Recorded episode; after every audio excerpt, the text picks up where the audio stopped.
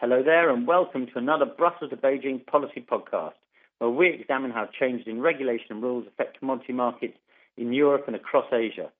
I'm Sebastian Lewis, Platts Head of Content for China, and today I'm joined by Keith Tan, Senior Managing Editor of our metals team here in Shanghai, to discuss China's supply side reforms and what this means for the steel and coal industries. Keith, what do we mean by these supply side reforms, and why should we care?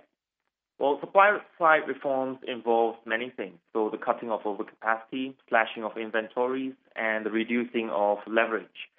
In steel, particularly, the call to cull isn't new, and critics have noted that previous attempts didn't really work out so well. But this time it seems that the realization has set in that the profits of steel and coal companies, including the state owned ones, are going to suffer as long as this overcapacity isn't dealt with. So the highest echelons of government are backing the reforms and urging coordination between separate government agencies. And they've also um, backed this with some money, haven't they, to actually kind of support workers laid off by these uh, by these restructurings. Well, indeed. So previously there hadn't been real uh, plans to deal with the, uh, the fallout, so to speak, uh, of from unemployment but they've now allocated 100 billion yuan, or that's about 15 billion dollars, that have been set aside to help displaced workers. Which sounds like a lot of money, but of course, when you uh, realise that there's 1.8 million people going to be displaced or made unemployed, that actually isn't that much per worker. So when it comes to capacity, the government, I think, followed up earlier this year with an announcement it was going to cut 100 to 150 million tonnes of steel capacity and 500 million tonnes of coal. So how, how are they actually going on that? Let's start with coal. For coal, the 500 million figure is over five years, and in just this year alone, 280 million tons are supposed to be culled. Initially, people thought these targets would be met, but now they're saying that yes, they probably will meet the target. Um, it seems that on the ground, smaller mines have been shut. The government has also put in place additional policies to restructure the industry, including the restriction of the number of operating days to 276, down from 330.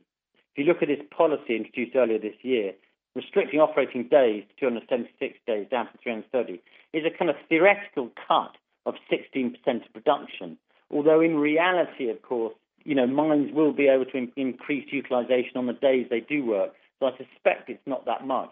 But what we can say is the overall reduction in, in production in China has seen thermal coal imports rise this year, and of course prices as well, which are up by 50% since April, which I guess made the coal miners very pleased. Perhaps too pleased, such that the government is thinking of relaxing this policy after hearing from end users, power utilities, that they are not able to pass on these costs. Just last week, uh, China's top economic planning agency, the NDRC, allowed 74 miners with advanced mining capabilities to increase production by a combined 500,000 tons a day, which is something that could see the supply situation in the domestic market ease. That half million ton of coal actually amounts to around 50 million tons a month, which will certainly go some way to displacing those imports and bringing prices down.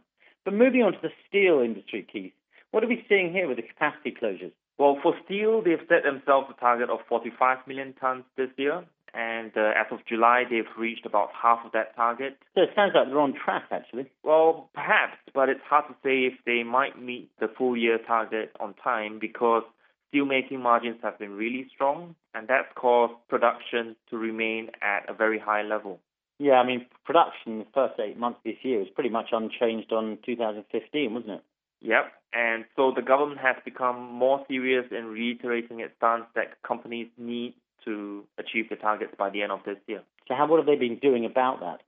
Well, there have been, of course, genuine efforts in, in doing so, but there's also been some reports recently of uh, fraudulent, so false reporting of cut capacity mainly so that they can get government compensation. So I think by the sound of things, you know, I'm going to give the government a B plus for its efforts this year in meeting its capacity targets. But I wonder longer term if these reductions, it's around 10% of total coal capacity, around 12 to 13% of total crude capacity, are really going to be bold enough. Uh huh. And I really wonder if we're still going to be talking about the overcapacity issue in five years' time. Yeah, and I wonder if you might be right there, Keith. I remember pe- people talking about overcapacity in the steel industry back in the mid 2000s. Well, that's sadly all we have time for this month with Brussels to Beijing. Thank you very much for listening to us here in China, and we look forward to seeing you next time.